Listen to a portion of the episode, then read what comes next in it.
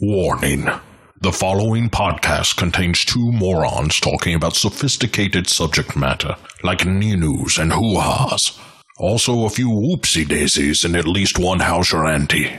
If you don't have a strong stomach, you know where the door is. Right. On with the shenanigans then.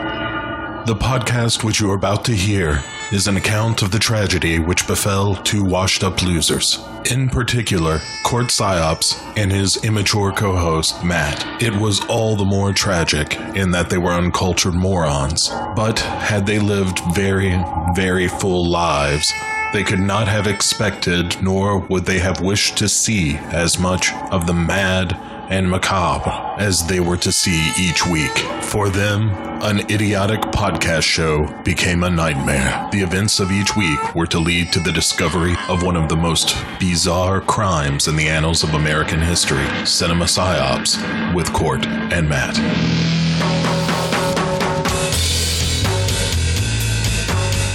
What is PSYOP? PSYOPs for psychological operations is very simply the art of influencing how people feel and think and ultimately how they behave and what they do. You don't have to defeat the enemy on the battlefield. It's better if you can convince the enemy to do what you want him to do without having to fight. And that's really the intent behind PSYOPs, to convince people to do what you want them to do. So how does PSYOP fit into what's happening now?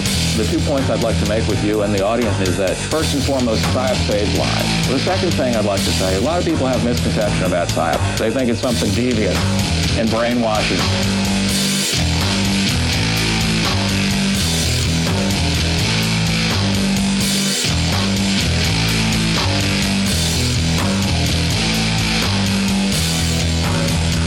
Say you don't know exactly what's going on right now, but we do know that there are some PSYOPs going on, right?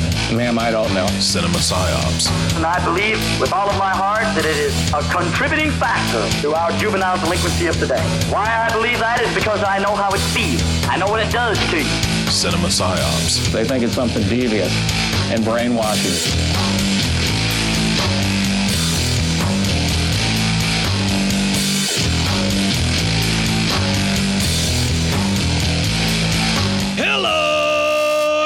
Welcome to the 261st and the very first official episode of year six of this stupid fucking show that is Cinema Psyops. It's the show that just won't fucking stop. No matter how much you beg, no matter how many safe words you try to throw our way, every week we're gonna throw something out at you just like this. I'm Court, as said at the intro, and joining me all the way across town in the bunker is Matt. Yeah, no safe words.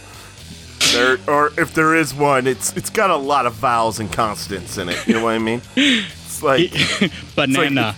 yeah, banana. but like, we won't understand you by saying banana because we won't remove the ball gang.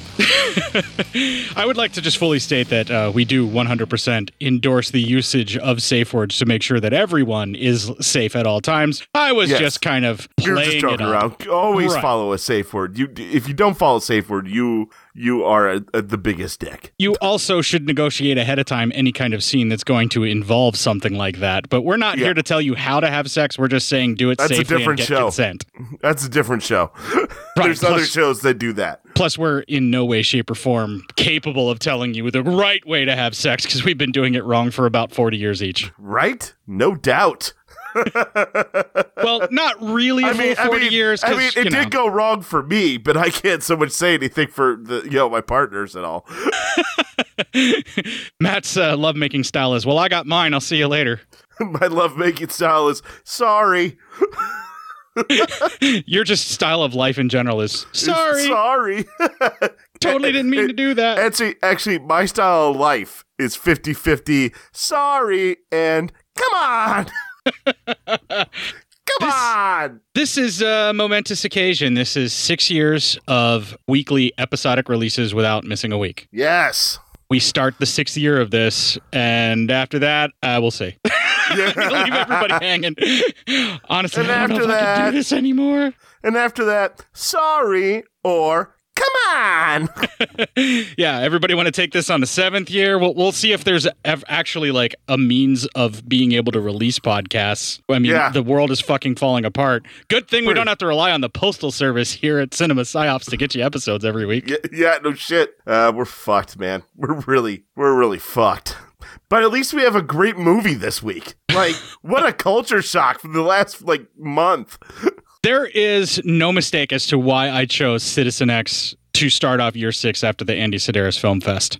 Yeah, I mean, this is serious. This is a a, a, a platitude of excellent actors uh, in a in a real studio type movie. This is this is really everything you could want. Oddly enough, it's a made for cable movie for HBO. Yeah, it's but I mean, and before HBO became the standard bearer in content. They made the occasional made for HBO movie here and there, and there's a couple of them that they really made some real excellent pieces of entertainment. hmm This just so happens to also be the Asylum Films' first film, or like one of their earliest fucking films before they became like the Sharknado shitfest that they are now known for. Oh wow, Yeah, they were partially responsible for the production of this film. It was Citadel Entertainment, Asylum Films, and HBO. Now, it so happens that I am cursed to love several movies that were HBO made films, which means that you can only get them in the States on DVD. Sometimes you can find them elsewhere in the world on Blu ray. But if Yeah. you want to get a high def print of any of the stuff that was HBO films,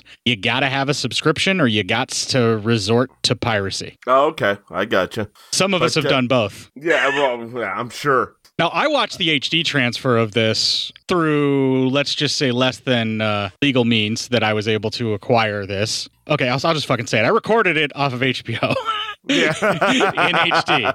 Of Um, course. now, what you got is the copy from my DVD that I bought ages and ages ago of this film. But if you have like a subscription for HBO or a preview for HBO or HBO Max or any of that kind of stuff, you can see this film, Citizen X, in high def, and it looks amazing and it sounds great. It's really well put together. The DVD is just passable. So, any of the complaints that you would have about audio and visual quality from your review that's about to happen all goes back to the DVD. I just wanted to preface that up front and also admit that I'm stealing stuff still. Oh, okay. I gotcha.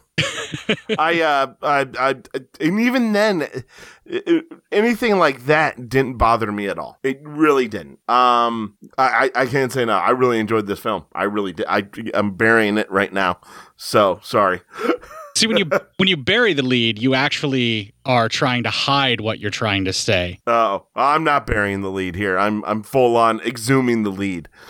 You are clickbaiting the lead is actually what you're doing right now. There you go. That's what I'm doing. This one weird trick Matt Psyop learned about Citizen X. Number six will shock you. It, it makes doctors angry. doctors Insurance- don't want you to know this about Citizen X. Insurance companies hate this one man from Omaha, Nebraska after he watched Citizen X. Fuck you, Matt. That was totally an Oh, accident, Jesus. but that's perfect. I mean, fuck, that might be like real shit right there. I totally fucking hit a button by accident and it just so happened to be the right one. That's fucking amazing.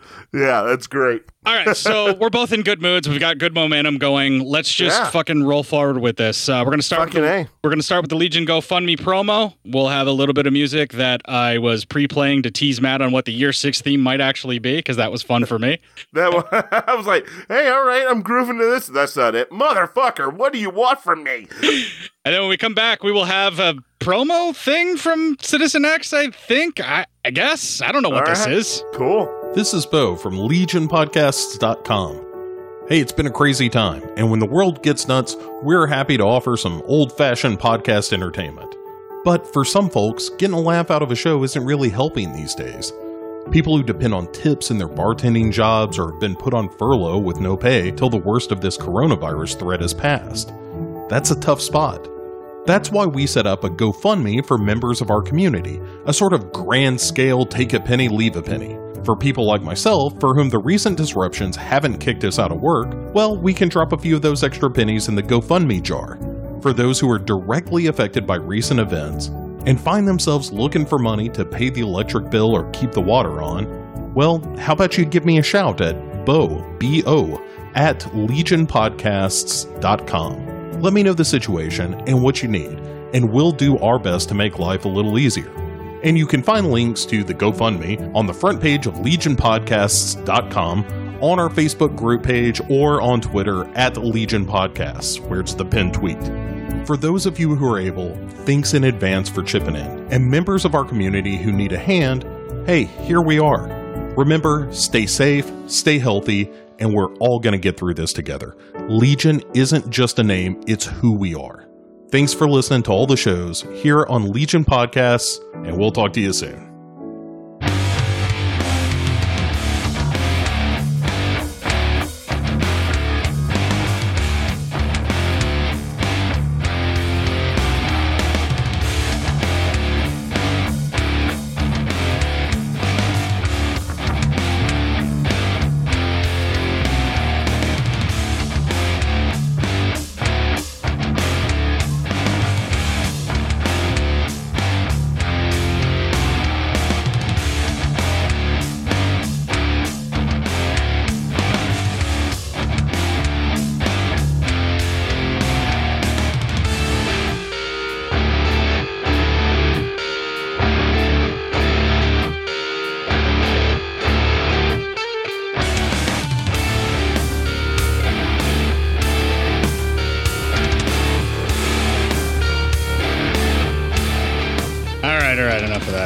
That's that's fine. The royalty-free music is uh, not working how I wanted. It. It's kind of hard to pick music that fits for a Russian cannibal serial killer. I think it's working just fine. I, I think. don't worry about it. You're, you're you're doing the Lord's work here.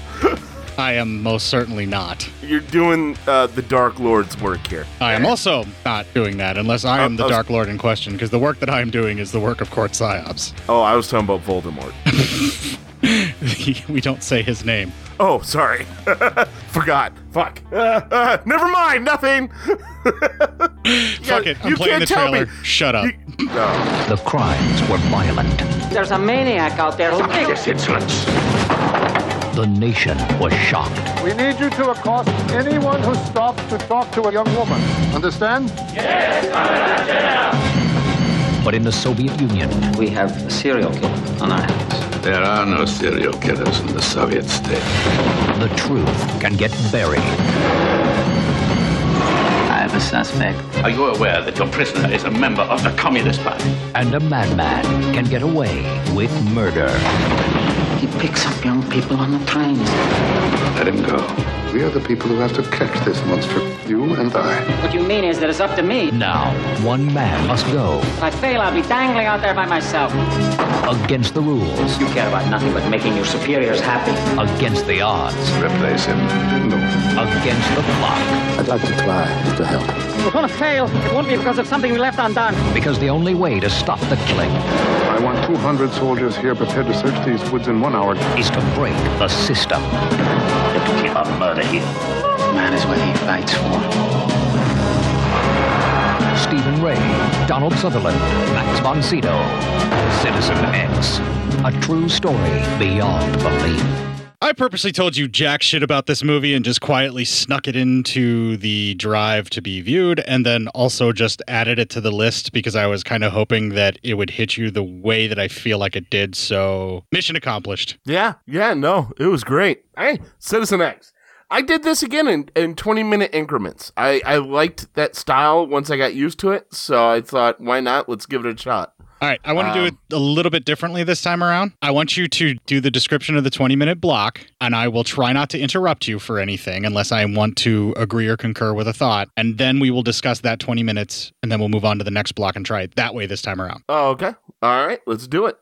All right. So, Citizen X. We, in the first 20 minute block, we begin, um, uh, the Russian countryside and a farmer's uh fucking doing a lot of shit with his uh, he's tending his field and he finds a dead body. Uh so then we see a uh, coroner and uh, a cop comes in and um, he's trying to leave. The cop is, but the coroner forensic expert guy tells him no. You know, go back out in the field, get more evidence. Like you know, really kind of bashing his predecessor in the moment as well. And so when they do that, they find numerous dead bodies. So then our forensics expert he records his findings of all these dead bodies, and that's our first clip. Violent blow to the back of the skull.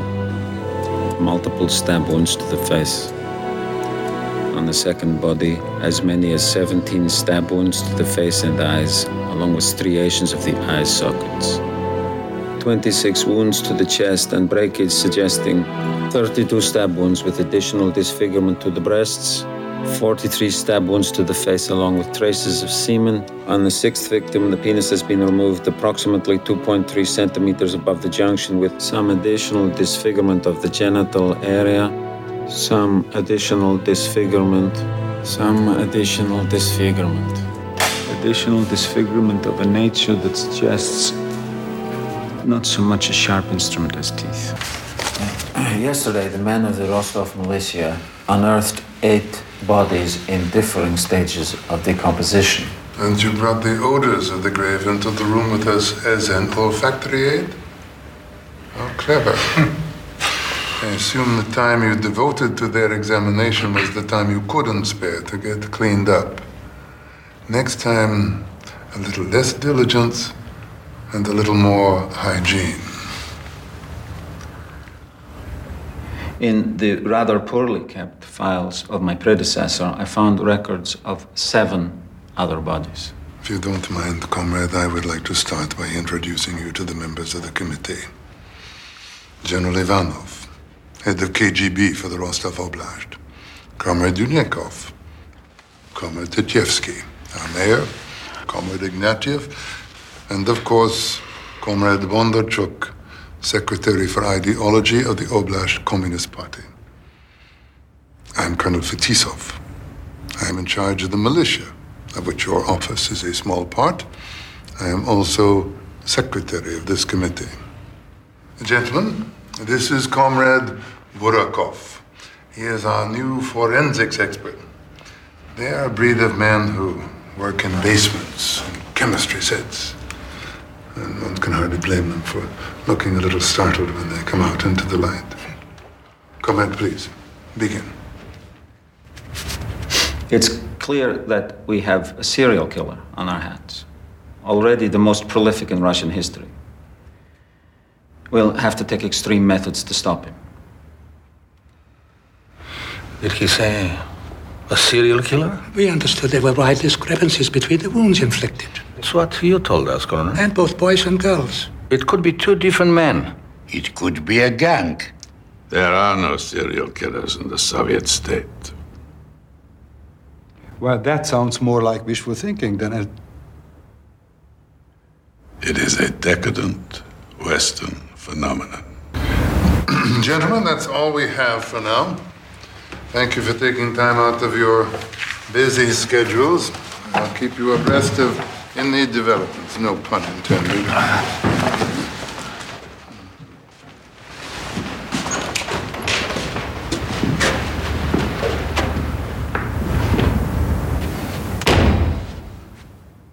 Welcome to the halls of power. My God, no wonder nothing gets done. In this case, it will. Why? Because you will be in charge. What? You're in charge of the case. In fact, of the entire department, as we technically don't have one yet. We have a division of most serious crimes, but we'll put you in charge of the killer department. The killer department. But I'm not even a detective, I'm a forensics man. Haven't you always wanted to be a detective? Well, yes. Good. Then you're in charge. Start by making lists of the manpower and the logistical support you think you may require. Then outline the general approach to beginning the investigation. Report back to me tomorrow. Good day.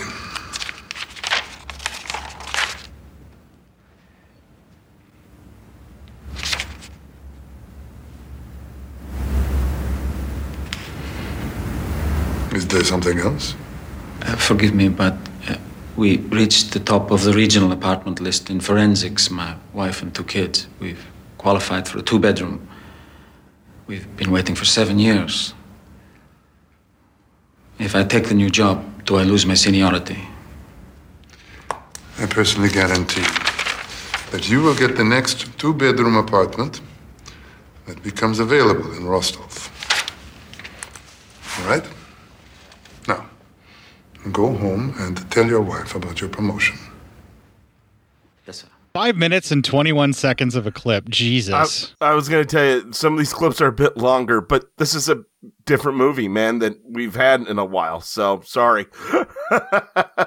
um, so anyway, um, so now Berkarov goes home and he talks to his wife about the case. And while they're talking, it I something I found really interesting in this is that the TV is playing about how America is a cesspool of crime because heroin addiction is on every street, and you, you can tell very much a, a propaganda type state to to run this. Yeah, that would never happen here in the United Oh, oh States. oh, oh, oh, okay, settle it down. Of course it happens here. I'm just going off this movie right now, all right? I'm just, that isn't what our news has here. dwindled down to lately. yeah, yeah. Well, it was it was that way in, back then too. We had our own propaganda back there.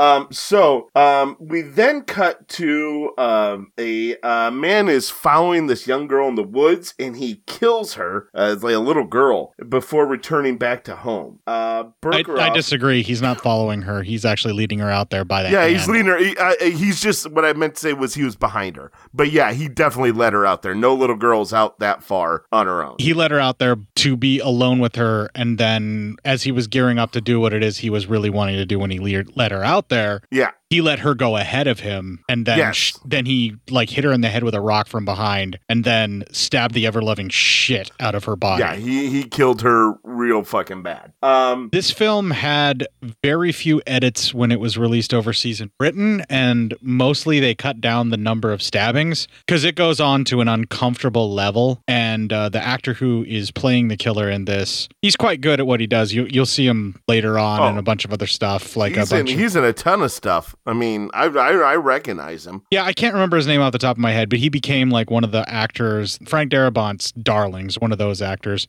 He ended up playing um, the RV guy from the Walking Dead TV show when Darabont first Yeah. created that. Yes, yes, he was um Dale. Yes, Dale is the guy's name. I couldn't think of it off the top of my Yeah. head. It's been so long since I gave a shit about the earlier parts of Walking Dead. Same. it's, it's been a long time since I've given a shit about The Walking Dead. I care about the comics still because I'm going Oh, through that now. But anyway. yeah, I I guess the TV is what I'm talking about. So, But this he's a very talented actor, which is one of the reasons Very. why he's one of Frank Darabont's darlings, and he's in a ton of Stephen King He's in a- adaptations bec for the same reason. yeah, yeah, like he was on the Green Mile, all that kind of stuff. And there is a sequence here where he is doing the stabbing. They do a pretty good job of the way that he lays over top of her while he's doing it, of making it, I don't want to say sexualized because he's stabbing a little girl, but you can tell that he's deriving that type of pleasure. If they play that Uh, out on I his mean, face. unfortunately, that's exactly what it was, though. He derived that sort of pleasure. Right. So, so and the he- actor he is did a great job. In in the way that the actor is holding his body while he's doing the stabbing and the way that he is shuddering and reacting to it as he's doing it you can tell that that's clearly what he's trying to portray and i think he's doing an excellent job there i just wanted to comment on that Oh yeah, me too. Uh, again, yeah, you're exactly right. Um, so uh, we see our new detective. He goes and starts informing family members, and while questioning them, he finds out a lot of these kids are either w- were like last seen like runaways at train stations, or that they like to ride the train even just for fun. So he's finding out a common denominator with a lot of the victims was the train stations. Um, see here. Uh, so he goes to tell his boss uh, uh, about all these things that he's finding out.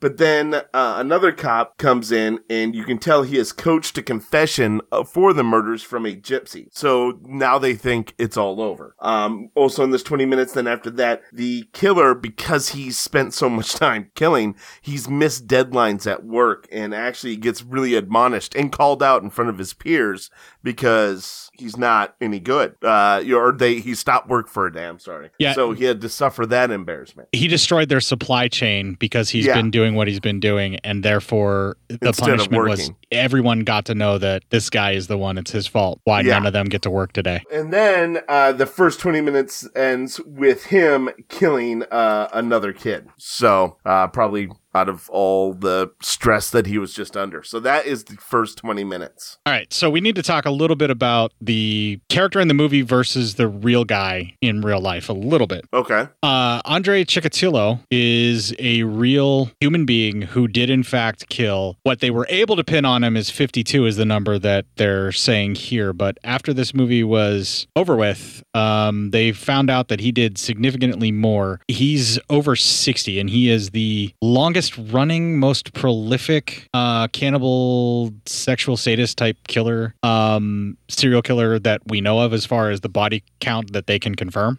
Yeah. There, there are peop people like Gacy and some other folks that are claiming larger numbers than him or more kills But these are than him. confirmed. These are all confirmed, and part You of the can't confirm Gacy's. or Henry Lee Lucas and Ottis Toole, they worked together and they were the basis for Henry Portrait of a Serial Killer. Their numbers are pretty fucking insane on their own because they were basically just driving around the country or just traveling around the country, loafing around the country and going on killing sprees that way. Um, and the numbers that they bragged up or said that they were possible for or confessed to got to be ridiculous. And at some point, there were folks in Texas that were just having people come to talk to Henry Lee, and he would confess to things for a milkshake so they could close the books on it and they didn't have to look for a murder. So he got equated to a lot of things that he didn't even do. But Yeah. the, the important point to make here is the reason that Chikatilo was able to work the way that he was for as long as he was, it wasn't that he was as good as what he does, you know, at not getting caught. It just so happened that Russia was not prepared to investigate this type of killing because it didn't work in their favor. They didn't have It's this. all yeah, it's all political. I mean, it's the reason his numbers are so astounding. He could have been caught very early on, but the fact that Russia didn't want to admit to having a serial killer because that's only something that happens in the West, and when you're a communist, you, you're never evil like that. Oh, that's only the decadent West. yeah, you And even then- heard uh, Mr. Diplomatic Immunity from uh, Lethal Weapon Yeah. 2 say that. Yeah, yeah, yeah. The Mister, yeah. I was gonna say, yeah, diplomatic immunity. Um, and yeah, and he's the biggest proponent. And you don't have serial killers. You can't ask for help. You, you know, none of this is right, and it should just be an open and shut bookcase. Uh, find, you know, find someone to blame. Uh, so yeah, I mean, he got to get away with a lot more because of fear. there's also like a sort of weird political power um international diplomacy thing going on here where and this is a really hard thing to talk about but like especially in the 80s with the nuclear arms race heating up russia couldn't show any kind of inadequacy in any type of department or they would try to hide something so if they were not able to capture a frequent serial killer because they didn't have the forensic techniques, they didn't have the scientific capabilities that the FBI had been honing over the years in the 70s with their own behavioral crimes and the things that the FBI were doing, they couldn't admit any of this because that would be like a show of weakness for their nation and they were afraid that that would do something with morale for the entire party or, or something along those lines and Well, it changed. I mean, people's lives back then in Russia were already pretty shit, so it'd make them really even decide to fucking even go further against the the party. it's consolidation of power for a lot of this kind of cover up and thank goodness that criminals aren't allowed to just go on doing what they want to do just so a political party can consolidate its powers right matt Oh fuck, we're, we're living in that time, aren't we? yeah this is why it's really prescient to talk about this now this is something i was kind of thinking about doing with uh, the psychosomatic podcast and i'm going to apologize to darren that i didn't because this would really offer up a lot of discussions but we're only going to scratch the surface here this first 20 minutes really sets up the world that you're entering in and what is allowing a monster like chikatilo to thrive Yes. And it's it's ineptitude. It's people covering their own asses instead of doing what's right. Um, it's people stroking power. What even the little power they have, they're going to uh, flaunt it because that is almost better than currency in in a communist system, or at least that particular Soviet communist system. Uh, so yeah, it's uh, it, it- it's a lot of factors that can lead into a guy slipping through the cracks like that and getting away with a lot of shit. There is also something we need to talk about too. In your breakdown, whenever Stephen Rea's character of this forensics inspector actually does some of the interview interview of some of the parents of the missing children or the victims when they did find the bodies or what have you.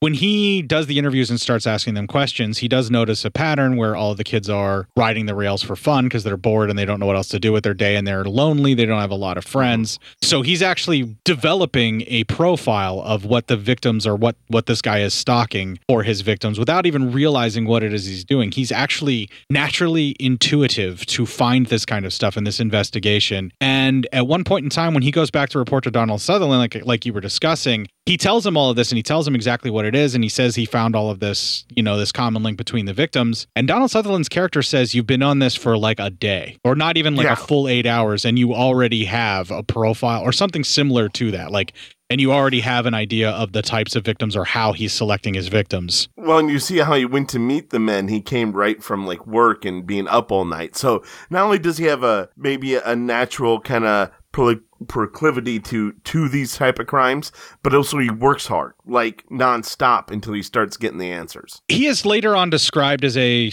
man of single-minded purpose or something along those lines and That, that uh, yeah, once they get to talk to the FBI, yeah, Yeah, and that he will once he's set to a task, he will never stop doing it. And he's even bragged about later on in the film about being a the type of man that you would never want trying to find out any of your secrets because he yeah, we're trying to find you. Yeah, or or seeking you out or hunting you down because he will do it. Um, and I, I think that really sets up the story really well. So let's move on to the next twenty minutes for everybody. All right, next 20. Um, so anyway, uh, in the next 20, we actually start out with he meets with the council again, and that is our next clip.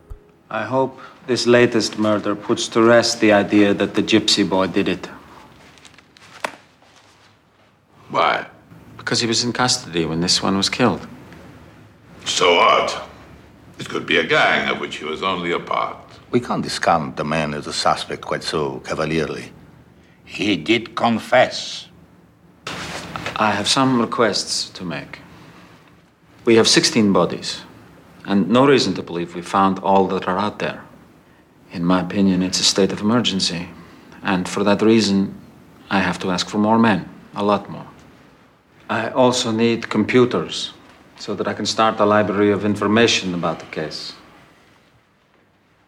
And I need to communicate with the FBI's Serial Murder Task Force in Quantico, Virginia, the largest storehouse of information about serial murderers in the world.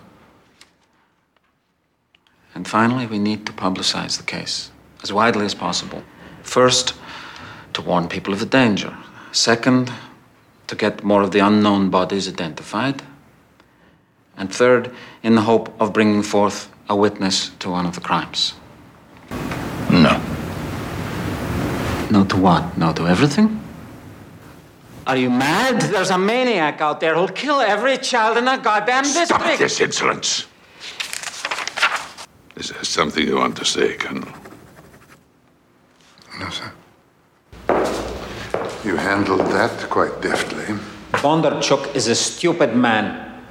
He may be stupid, but he is in charge. How can it be that you don't seem to know how things work in the Soviet system? I know how things work, but right now there are 16 dead children, and I want a little special treatment. The strength of a bureaucracy is measured by its ability to resist giving anyone special treatment. I don't appreciate your sense of humor. One day you will. The reason they said no to your demands?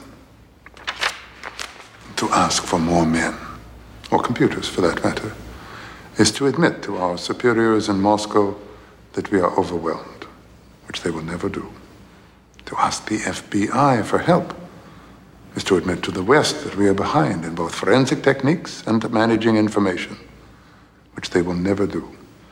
And to publicize the case is to admit that such crimes exist in the Soviet Union, which is the one thing they would rather die than do.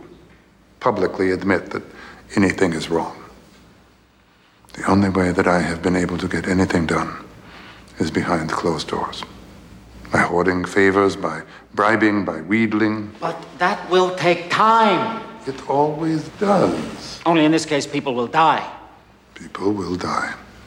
And it will take all our strength to suffer these outrages, but suffer them we must. Because we are the people who have to catch this monster, Comrade Burakov. You and I.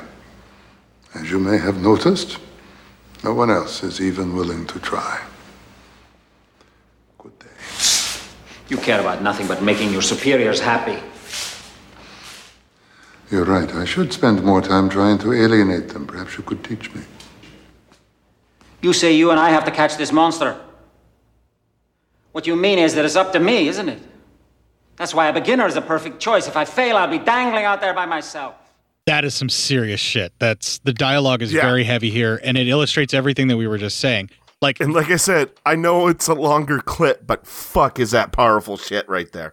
Well, and it's a very important portion of the story for where we're at now. We we were basically saying that they talk about this later, and we're right there at this moment where the reason that they're resisting so hard on this isn't so much just that you know they don't want to admit that this is something that will happen in communist Russia. This is also something that they can't admit because they have to ask for help. That makes them look like they're weak, and we were talking about all of that ahead of time. And not just weak to the West, even weak within their own country. Their province or village or whatever you call it can't be weaker than other ones in the eyes of Moscow. Right. They can't so, admit that they have this problem and ask for help. They have to keep hiding and covering all of this stuff up. Uh, no, we're we're we're not a problem province. It must be other provinces who are a problem. You know, it's just horrendous.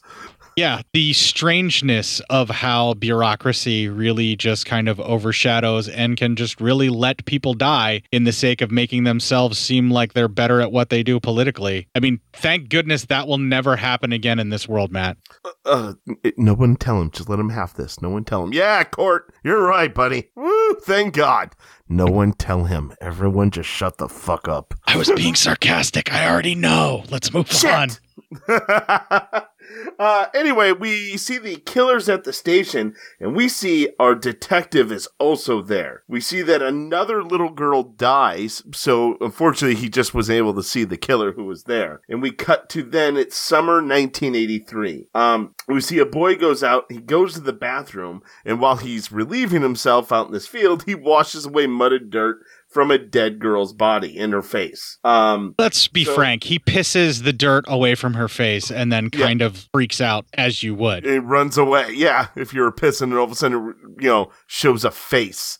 yeah. The cinematography of these kinds of things when they do these kinds of shots where it seems like it's going to be something innocent and then the music swells and you realize holy shit that's a little girl's dead face there that he just peed the dirt away from Yeah. and then it becomes this even more horrible thing because you know that boy is going to be haunted mentally for the rest of his life. Yeah, I mean, in with good reason. Uh, so, uh, but yeah, uh, I mean, the camera, the cinematography is just awesome. Um, so the cops get the call, and uh, so then they decide to start watching uh train stations. Uh, uh, so he, um, the head detective's like, I want all stains, and they want them plain clothes. They don't want anybody, you know, dressed up. Well, anyway, he goes into a train station and there's a guy there, but he's wearing his military coat. And again, we get a good sense of what the world's like. He has no other warm coat, only his military coat. And one of the guys is talking to the main detective. And he says, I think my cousin has a warm coat. Maybe he can bring it to town someday. So that shows you exactly the problem with communist Russia at the time. I mean, they couldn't even get a coat, couldn't go out and get one. Um, so resources were extremely limited especially in the 80s because of the arms race that's where it Yes. really became a problem for them they were putting all their resources Into towards the arms military race giant. yeah, thank Um, goodness that no other country in the world has wasted so much money on military infrastructure for no reason at all and just left its citizens to die horrible painful deaths matt Yeah. Um. Oh fuck, man, that is just gross. you ever just feel bad that we're there? I mean, we do that now. we're fucking letting people die just so you know we could build another fucking drone to blow up a fucking village with people who pose no danger to us whatsoever. Yeah, we're having a great time. yeah i feel horrible almost every day of my life when i think about that matt Yeah, same here. Same. I feel really sick that I, you know, am a part of this country. Um, so uh, then we have a oh, uh, the detective gives his coat to that guy and says he'll collect it once they catch the killer. So uh, you know, it's gonna be a long time before he gets that coat back. Um, like another 10 years yeah, yeah, yeah. So we have a new team meeting, and that is our next clip. In the years since we discovered the first bodies, we found six more. and interviewed 800 potential witnesses. For all that, we have no suspect. In fact, all we've been able to do is discredit the theory that a gang of retardates from the Institute could have been involved. And according to some of the people in this room, we haven't even been able to do that. If you continue to forbid us to publicize the case, I can't honestly say when I expect our luck to change. You're saying you know less than when you began. Not exactly. Bring in Gorbunov. Gentlemen, this is Comrade Gorbunov, special prosecutor from Moscow. Sit down. Thank you. Gentlemen, without wishing to embarrass anyone in particular, I must tell you that I've been sent here to take over this investigation because of its poor focus and slipshod execution. My superiors in Moscow agree with me that we should drop the train station surveillance immediately. Not only because it's costly in terms of man hours, but also because it hasn't produced a single viable suspect in a year. And because, and I say this with all due respect to my predecessor, it's based exclusively on one man's intuition. Well, I'm afraid that's not good enough anymore. As of now, we'll run this investigation as professionals. As of now, standing around is no longer our style. Aggressive pursuit is. We'll aggressively pursue suspects, concentrating primarily on known sexual deviants for the obvious reason that they fit the nature of the crimes and particularly on homosexuals, owing to the fact that there are so many young boys among the victims. And we'll concentrate to a lesser extent on doctors and surgeons because of the precision of the eviscerations. Does that sound satisfactory to everyone? I object most strongly. Very satisfactory. Extremely satisfactory. I particularly like the idea of investigating known homosexuals. I think it is the best idea we've heard in the rather pathetic history of this case. We want to thank you, Comrade Gorbunov. We understand you're going to understand the area for another day or so. I trust you will have enough time to get Burakov's team pointed in the right direction before you go back to Moscow. I'm sure I will. Good then. We're done here, I think. Are we not? Good then. You heard him. He'll be here for 24 hours, and then he leaves. We still run the day to day operation. In a bureaucracy, it is important to know which skirmishes to join and which to ignore. So yeah, uh, lethal weapon diplomatic community asshole brings in a, a what would be, for lack of a better word, a company man to you know yes man just to try to force this through, and of course they're gonna concentrate on homosexuals because why not you know clean up the streets of your so-called undesirables for that you know use an excuse you know not like our government would ever do that though. Uh, we actually will be covering another movie involving a serial killer where that will actually become a thing. That's that's something that they did as well. It's and something. we- It's something that's always been done since the beginning of time. Uh, whether it's people of color, people of a different sexual orientation, people of a different religious aspect. Whenever something goes wrong, you point to whatever you deem that is unworthy of being there anyway, and then just start attacking it. well, that's why you yell, "Look at that goat!" and then escape. That's right. Look at that goat. That's basically what they're doing. They're scapegoating their homosexual population. They're trying to find any excuse that they can to bust a bunch of them, bring them all in, roust them about, and, you know, subvert and get rid of their quote unquote undesirables, as you had stated. But Yeah. in this case, the excuse that this clearly KGB officer, who is just basically showing up to lend a hand, quote unquote, is doing here, the reason that he chose that is because there is a large number of young little boys in his victims. Yeah, but they're little girls too, you know. So it's the logic is deeply flawed, but um, I don't want to give away the next uh, that when we're going to do another movie that has a similar take where they start Yeah. going after a homosexual populace for the same reason that serial killers are happening. But the particular killer there wasn't even killing little boys; it was all women Damn. were that killer's victims, and they still were going after homosexuals, thinking that they had something to do with it. Of course, because they have to, because they're deviant, you know, in in this government's eye.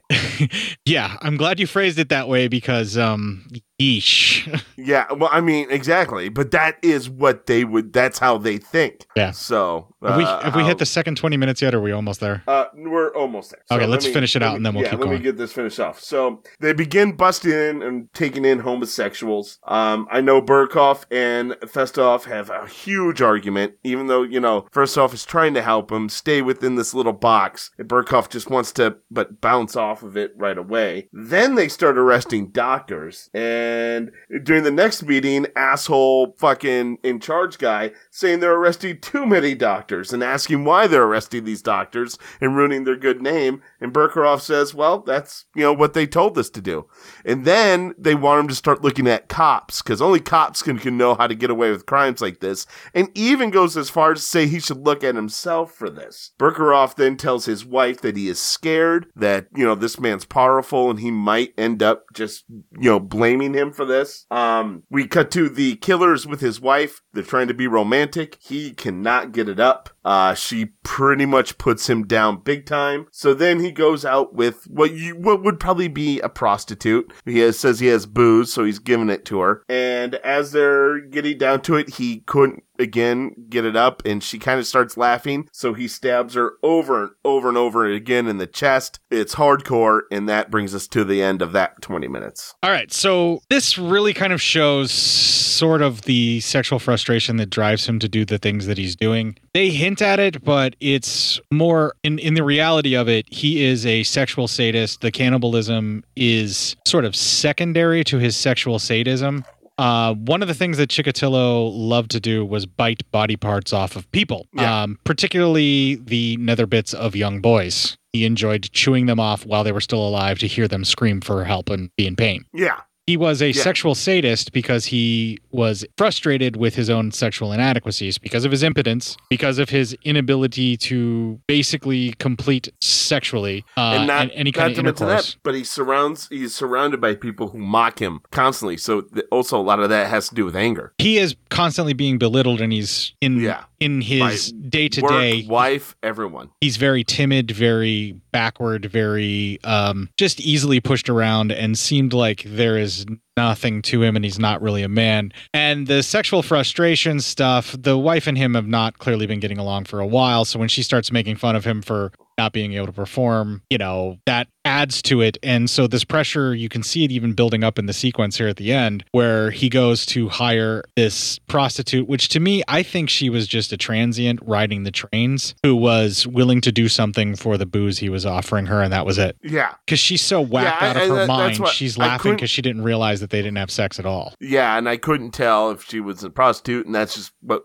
you know you go for, or just yeah, transient. It's you- you're probably more right there. I just didn't know the word to say. Yeah, I'm I'm thinking it's more of a, a transient, like homeless person who was doing this for the booze. This woman was that he propositioned her. Uh, the frenzied stab that he does in this case when he stabs her, they really drive home the sexual gratification he gets from plunging the knife into her heart. It's played out on the actor's face, the way that they sort of film it, and um, the way that she moans as she dies, like to breathe out from that stab to the heart. It all plays into his fantasy world here, and they're really portraying it. And I like the way that they do it, where it's very matter of factly. They're not trying to dramatize it, they're not trying to overplay it. It's just there, and you can take it however you want. But Yeah. watching it this time, I definitely saw it that he was really having a sadistic sexual fantasy be played out here in that first stab. And then when he does the additional ones, um, I don't know if you noticed or not, but like both arms are moving whenever he's just stabbing with one hand. I don't know if you've noticed that in the film, but that does happen. Yeah, yeah, but ooh, I thought it was brutal. That was a brutal kill. Yeah, so he's stabbing and jerking it, is what I'm saying at the same Yeah. time. And a lot of these kills, they just make it more obvious with this adult woman because it's a lot more comfortable than when he's doing that with a child actor. That's really not cool. That's, That's hard true. to watch. Yeah, yeah. Um. So yeah. Um. On to the next twenty. Yeah, let's move on. All right, next 20. Uh, it's now spring of 1984. Um, the uh, cops, they're checking out this crime scene of this particular girl being dead. And he, uh, Berkeroff, he's kind of starting to lose it. You can tell. He's, angry. One of the other cop, the actual lazy cop at the very beginning is now kind of one of his closest allies now and kind of understands the way Burgerhoff works. So, um, but he says, you know, anything you can find, pick up and that everyone's kind of laughing around and he kind of flips out on him like no one having any respect for the dead and you can tell the case is starting to get to him uh, on a massive level He's had both of his legs legs shackled and his arms are tied behind his back and then the irons are then connected from his hands to his legs and they're telling him to go run a marathon. Yeah. Of course he's going to buckle under that pressure because Uh, people are dying would. People people are dying while this is children happening. Children, and not just people mostly children in most children horrible are dying horrible and brutal ways and he can't do anything about it he is being shackled but he still has to maintain his composure and keep fighting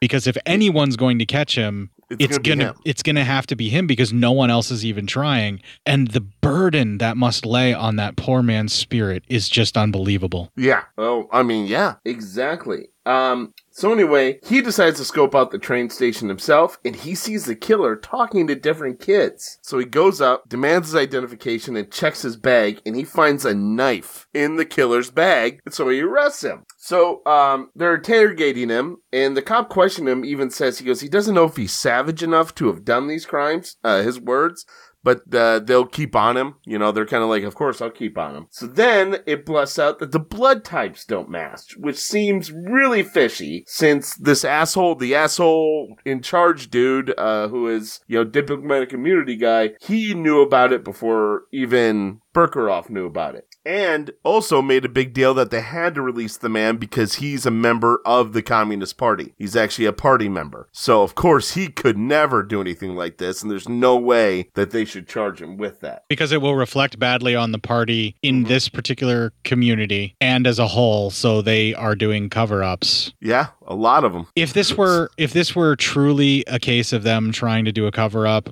as soon as uh Chikatilo showed up there and it turned out it quote unquote doesn't match and then he got released you think they would quietly disappear him just to make sure it doesn't happen again and then all of a sudden this killing stop Yeah. End of story. Something. Somebody But- severely dropped the ball here by letting him go. But Chikatilo must have been far enough up in the party, like, or important enough as a man in the party. He's got a really nice home, you know, for just one wife and like no kids. And Yeah. he's got a really big job at this factory, even though he got punished. You know, like he does this traveling work and he's got really it's, nice it's outfits. important enough work because if you know he messes up, then it's Shuts down the fucking, you know, factory. Yeah. Yeah, so it must be somewhat of an important job, and he must do something to reflect well on that town and the Communist Party as a whole. Um, so then we get a montage of the detective working and a young girl dying. Um, Berkeroff, we decide this is like a dream he's having, so he wakes up and just bawls, cries, holding his children. So, uh, I I mean, of course, this, again, we're seeing the, the continued breakdown because uh, his superiors are so fucking, you know, horrendous people. Uh, I thought he had a vision of one of, or dream of one of his daughters being killed. I think it he was his there. daughter because he has a daughter and a son. So yeah, I think it was his daughter who he saw. Yeah, which Uh, any parent who has to deal with this type of If you have that kind of matter, dream, you, yeah. you wake up and you, uh, I mean, you don't even have to be in the subject matter.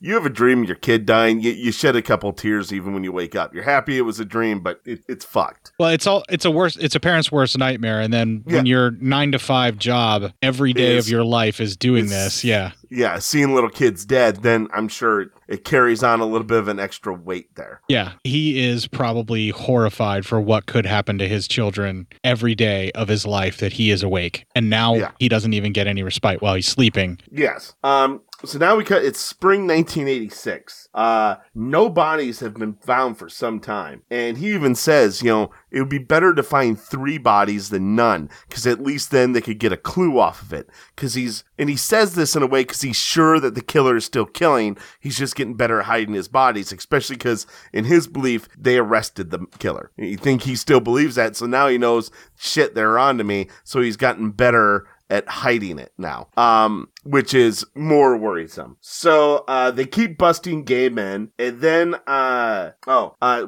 after they bust uh, this older guy with a younger boy, um, he gets the okay to release the young boy because he is just a boy, not really knowing what's going on. The the guy's kind of the sicko here, like a pedophile. And he goes to release the boy at the prison, but by the time he opens it, he finds out that the kid hung himself. Um, and that is the end of that 20 minutes. First of all, the young boy was not just being seen or visited by the one guy that he got busted with. He gave them a lot of information that they'll need later on, this particular young boy. They just left him in the cell without knowing that he was going to be let go with all the information that he gave. Just because he was a homosexual, they decided, hey, whatever, we'll just let him be. It's it's no Yeah. problem. Let him be scared or whatever. They didn't really think about it, they didn't care. And then, well, we haven't said what happened, have we? Yeah, he hung himself. There's a sequence where Oh, Stephen oh, oh, the other things? Yeah, no, not yet. yeah, no, I'm talking about the sequence where Stephen Rea walks in, finds the Oh. boy hung there, gets Yeah, he- gets up on a stool to cut him him, down. down.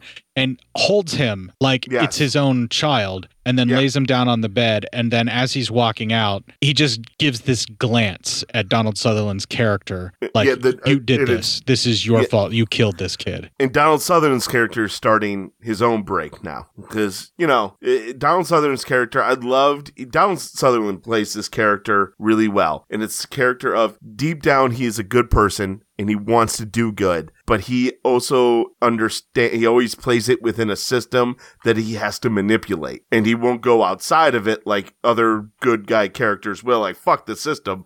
He's like, well, I. He always plays a character if he does when it's a good character that kind of works within the system. It's a very swarmy, very um, getting things done by ingratiating and being a real scummy yet doing it for what's right kind of person. Yeah. Yeah. That's the character that he's playing here. And Donald Sutherland is masterful at playing that manipulate the rules kind of character. He's very Well, quite very well. He's very good at it. playing a lot of characters, to be honest. Yeah, but he the way that he does Oh, that this particular character, this type of character is amazing. Yeah, you're right. yeah, this is what he is made to do is this like bureaucratic swarmy guy who really wants to do the right thing but has to do it within the system and kind of be manipulative. That's like his bread and butter. That's what Donald Sutherland's really good at. Uh, ah, yeah. now, we got to talk a little bit about um, they've been busting in doors of homosexuals for quite a while in this story over and over again on party command. Like, this is what they have to do. And you can see the cops as the sequences go more and more that they show that this it's time to go bust them again. There's time to go bust them again. This time around, Stephen Rea just basically, for the first time, doesn't even go in. He just stands outside because he knows it's pointless. He lights up a cigarette and then they bring the people out to him. And then further on, when they do this again later on in the movie, you see he realizes how much more of a waste of a time it is, even more so, where he just stops even really kicking in the doors anymore. Like he's not even doing that. He's Uh, hanging out like outside the place while everyone else does the work. Right, but this is the first time where he kicks in the door and then he ghosts like he's going to go inside, but then he just stays out there and lights a cigarette and lets them go in because he knows it's a waste of time.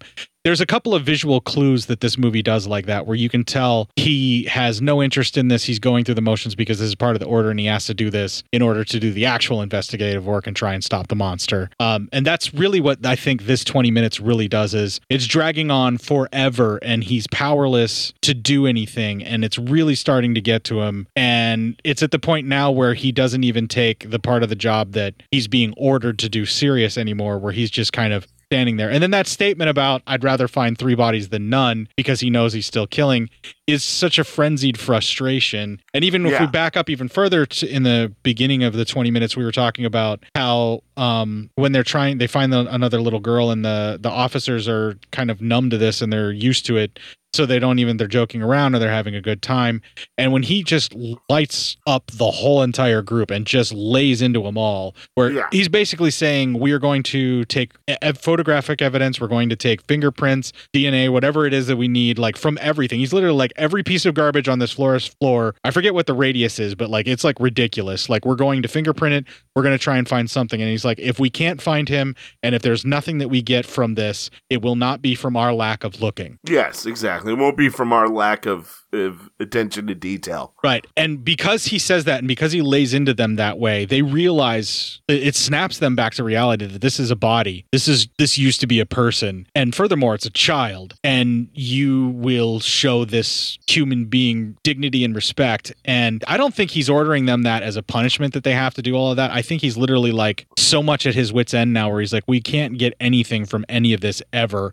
It's not going to be because we didn't try. It's not going to be because we didn't look. And I believe that that's the biggest thing that he has here is like, we're allowed to investigate this because it just happened. Let's find as much as we can because this is all I can do. And that hopelessness in his voice when he does that dialogue just fucking cuts you to the bone. This film has a cumulative effect on you, and you should be really bummed out at this point in the story about 60 minutes in. You, you should be ready to break. I mean, you know. Yeah, totally. You should just be done with like fucking everything. And that all um, hinges on Stephen Rea's ability to have all of that boiling underneath the surface in such a calm voice so that when he does go to that that Stephen Rea that is the shouty, screamy, over the edge Stephen Rea, you totally understand it and you're already there with him because you're just as frustrated. And this whole film really hangs on his ability. And I think he really rises to the occasion, particularly in that scene. Yeah, I think so too. Um, yeah, and and he because he plays this great kind of.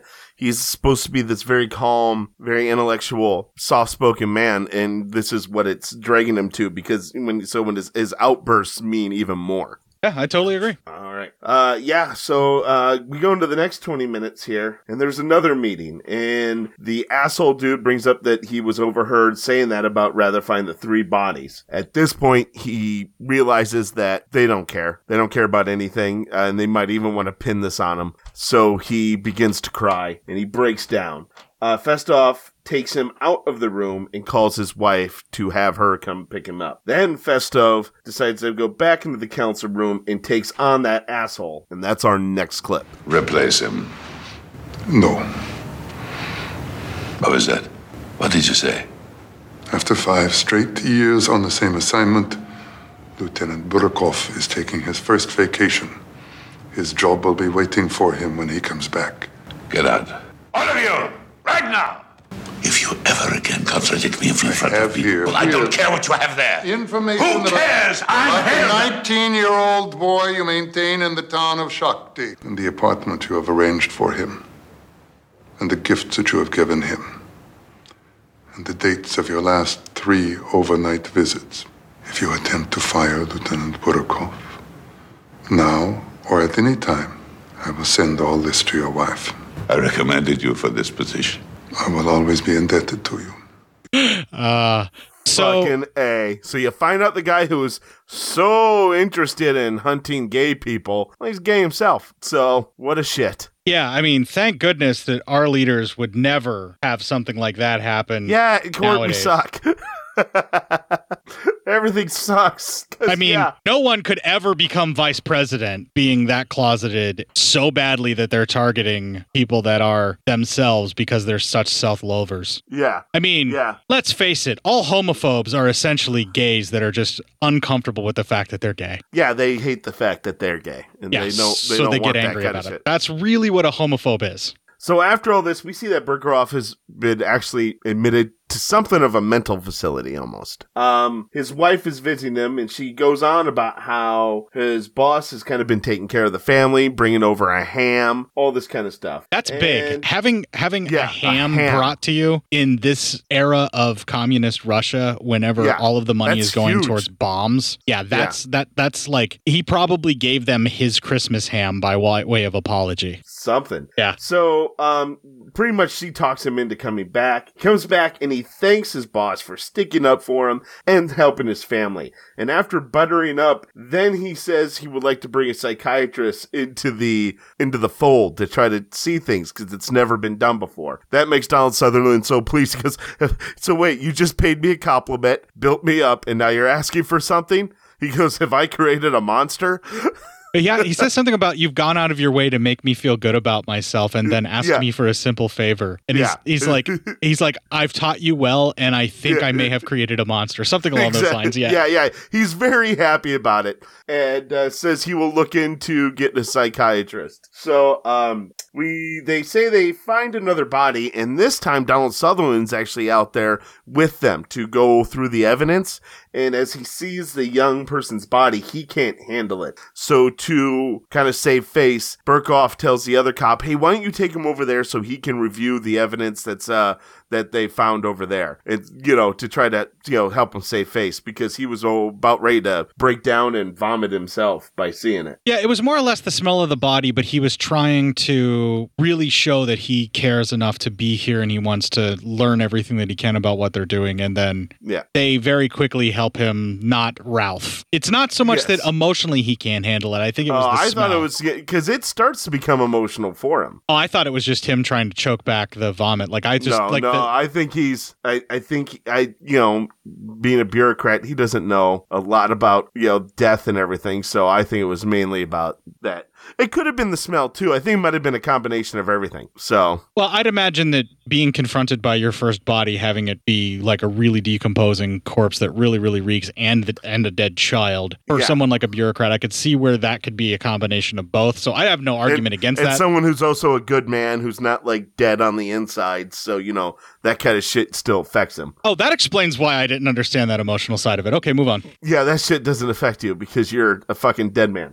Anyway, uh, so uh, the um, they get a psychiatrist who agrees to help them, uh, and so then we see the we cut to the killer. He is with a young boy, and then we see blood pouring out of that young boy's mouth. Um, so uh, so then the psychiatrist they go through his kind of examination of the evidence, everything like he's gone through about this, and he says there's no way a gay man's doing this. It is definitely a straight man.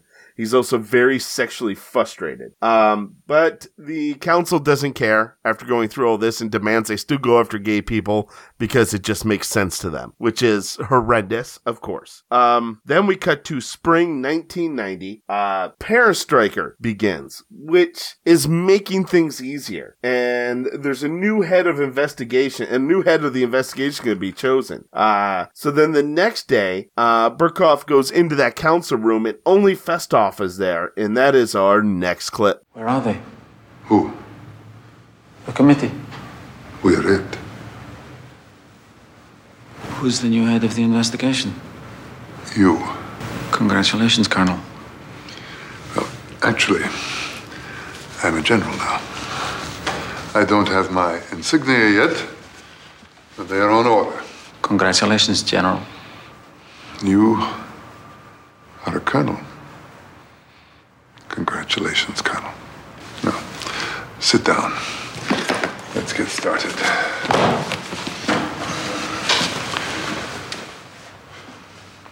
I'm now the prefect of militia for the entire oblast, reporting only to Moscow. I can allocate resources any way I see fit, and I am considering this case my highest priority. You need men, you need publicity, you need communications. You have it. I got these in Moscow yesterday. They're fantastic. You have a telephone appointment tonight at midnight to speak with the head of the FBI's serial murder task force, Special Agent Bickford. He told me late last night that he has been following your work on this case with great interest for about five years. I didn't ask him how. He considers you a man of iron will. For what it's worth, I concur. Um, he, he also told me that he rotates his people off serial murder cases every 18 months, whether they like it or not, to prevent the inevitable psychological consequences of too much frustration. I, I pretended that I had known that all along. He thinks that I pushed you and pushed you in search of your limits until I realized that you didn't have any. Privately, I offer my deepest apologies to you and your wife. I hope that someday you can forgive me my ignorance. Anyway, uh, he suggested I not tell you this next, but he said that he starts a new group of recruits through the program every 16 weeks. And the first lecture that he gives is always about you. He calls you the one man in the world that he would least like to have after him. An intelligent, methodical, painstaking, passionate detective who would rather die than give up. Again, I concur. Colonel Burakov, I am sorry. You may go. Damn that moment. Oh, Fuck, right? Oh Yeah. god. That right and and by the way when he said I got these from Moscow, they're they're great. That they're a box of tissues. Yeah, it's Puff's tissues, no less. Yeah, And yeah. he hands them to him because he knows what he's about to say is a very emotional thing. And he was actually hoping that Stephen Rea's character would, I guess, kind of break down or was uh, expecting him to. well, he started to. That's why he apologized and let him leave. Yeah, which is what Yeah. he said. Um, now that that moment where he talks about every eighteen months they're cycled off because of the frustration that can build up, and that he pretended that he knew that or that that was something that they would do. Um, but then he deeply apologizes because basically it was letting him be in charge of this all this time, and because he was so single minded and so iron willed and kept doing it. Um, to the outside world, it was perceived as though he was a man with no breaking point. But the truth of the matter is, even though they kind of covered it up, he most certainly is just a normal, everyday human being. And this is the most communist Russian moment where he's like, I am deeply sorry that you, and to you and your wife, that you suffered this, you know, Yeah. but the rest of the world, as far as they're concerned, you're a man of iron will. You know, like it's just like this whole conversation is so layered and so dense and so deep and so beautiful. Like it really lays out the friendship that these two have developed and the camaraderie that they have for just simply trying to stop this monster. And it's uh, it's the crux of the whole movie. I got a little teary eyed during this scene. Shit, man, I got teary eyed listening to the fucking clip. right? I mean, yeah, it's so beautiful. It's such a that- beautiful put that- scene. Put yourself in that position.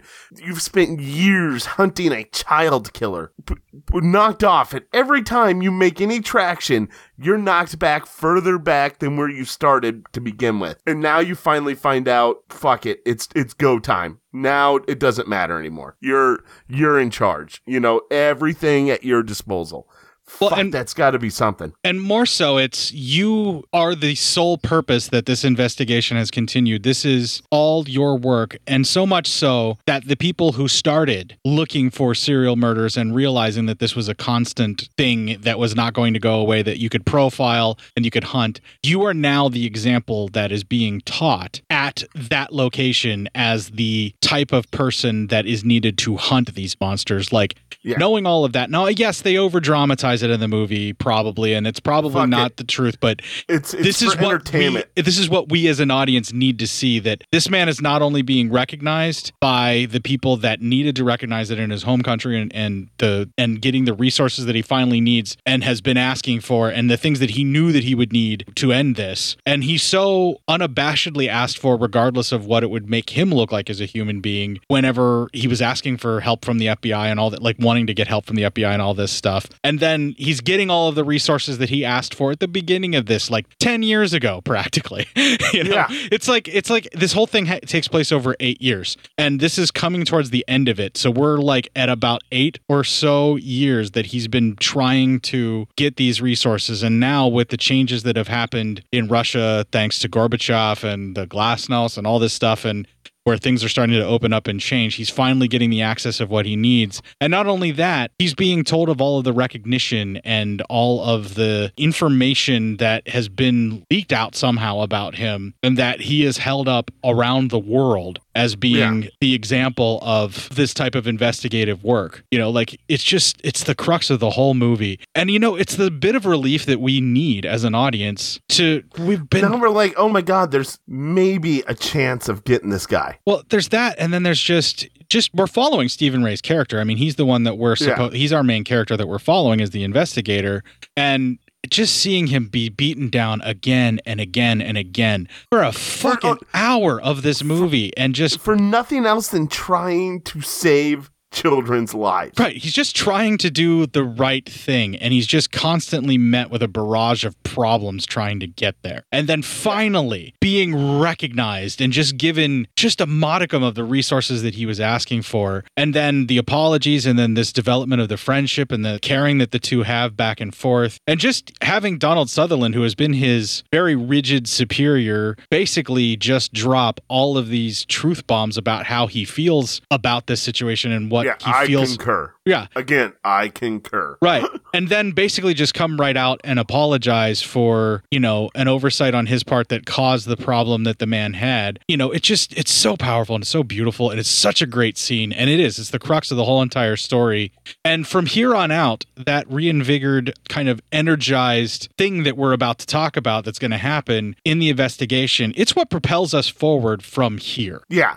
Well, and I wanted to say that was actually that clip is the end of that 20 minutes as well, but I think we've kind of Yeah, we've covered it. gone We're good. through. Yeah, yeah. Like I So said, I'm going to try to keep it to the end of the 20 minutes for story points that aren't as important, but there's going to be stuff that I'm going to have to talk about regardless while it's happening. Agree. Um, so next 20, they plan, the plan is put forward. They're going to put ununiformed, uh, men in all their train stations except for three. The men should be very upfront. They should be very visible. It should be very visible. They should be harassing people who seem weird, who like to talk to strangers, asking for their identifications, going through their things. They should be very visible with this, like not at all subtle. Yeah, so it's No going to be subtlety. uniformed men in every station but three, basically making it a fearful place for a hunter to not be. And then they will have guys that are not in uniform at the three that are open so that they can watch and make it feel like it's safe to do their hunting there. Uh, but they basically are bringing in soldiers, and the soldiers are being told to become fascist assholes to literally anyone who is talking to a woman that they aren't already traveling with.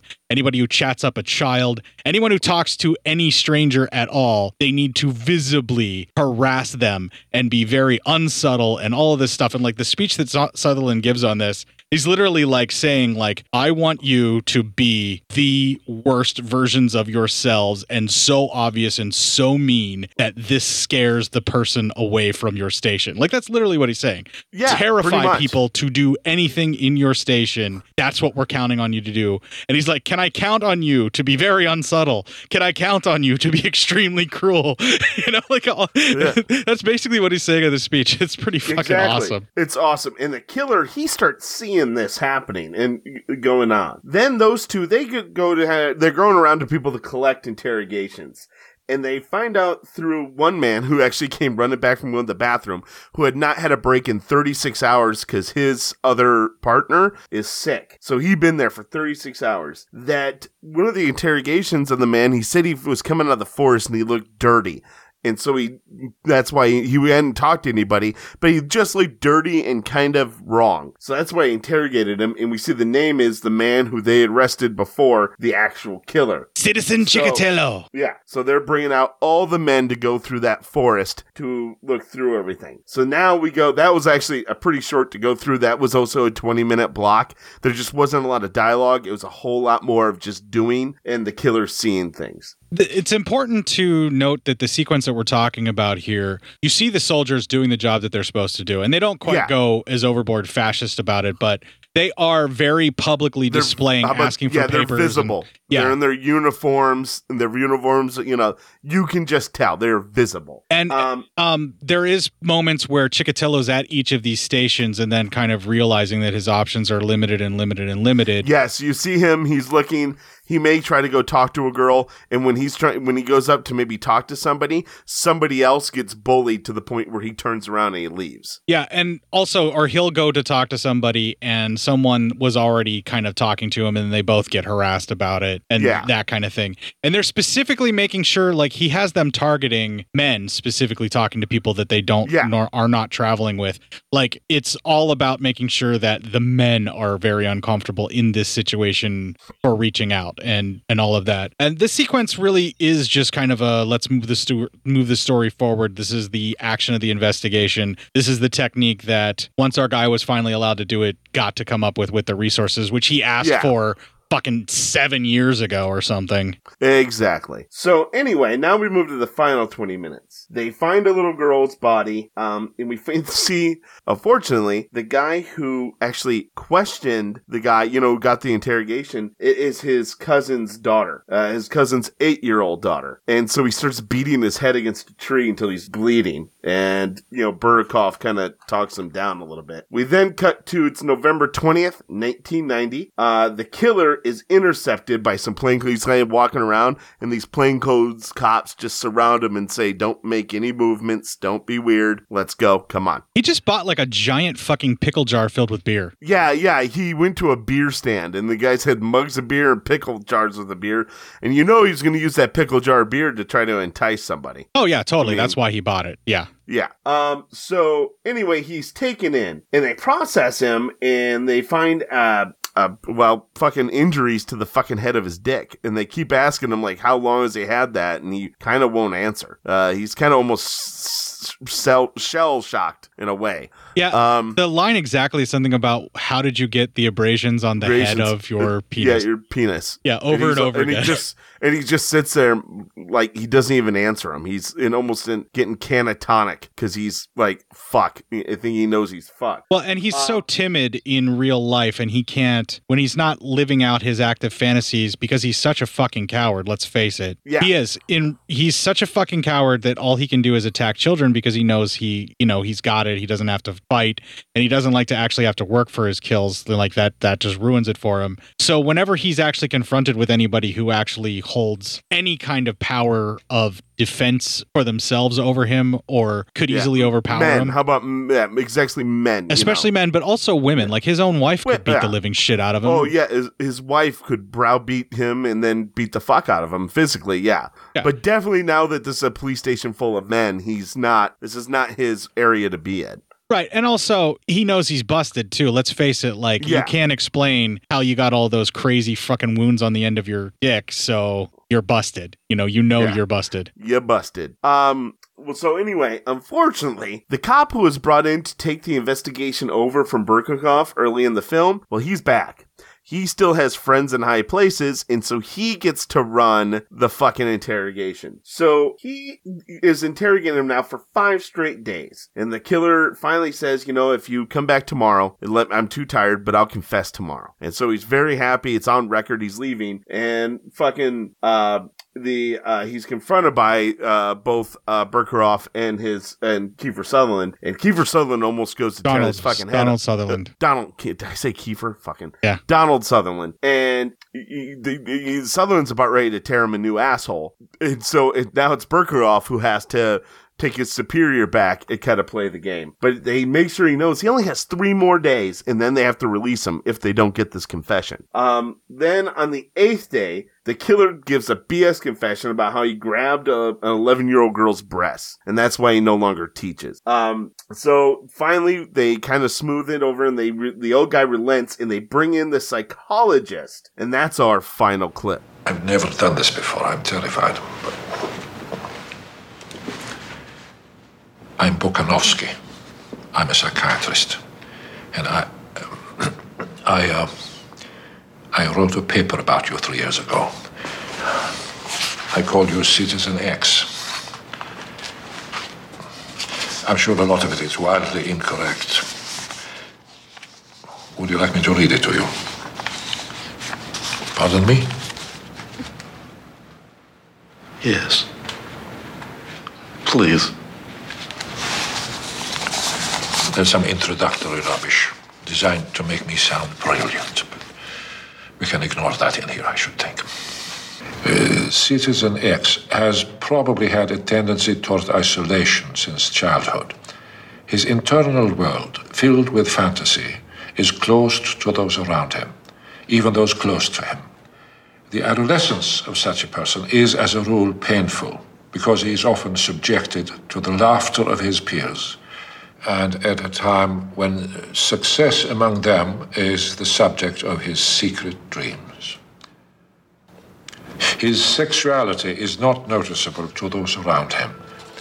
However, it is an external asexuality that frequently coincides with steady masturbation and bright erotic fantasies. He is painfully sensitive in company, incapable of flirting and courtship. However, it cannot be excluded that he has fathered a family. There is reason to think that uh, Citizen X has a weakness of sexual potency. This is supported by the fact that signs of entry of the sexual organ into the sexual paths of the victims have been found in nine cases, but that in only two, the length of contact has been sufficient to reach orgasm, with the rest of the cases involving ejaculation on the body of the victims. He sits or squats astride his victim. The orgasm and ejaculation most likely occur at this stage of the act and in this position, sitting on the victim in the period of her agony. The blinding of some of the victims could be a symbol of his power over the partner, or an inability to bear his or her gaze, even if it is unconscious, or possibly a reflection of X's belief in the folk tale that the victim's eyes retain an image of the killer even after death. It is the last, is it not? You believe the police might see your image in their eyes.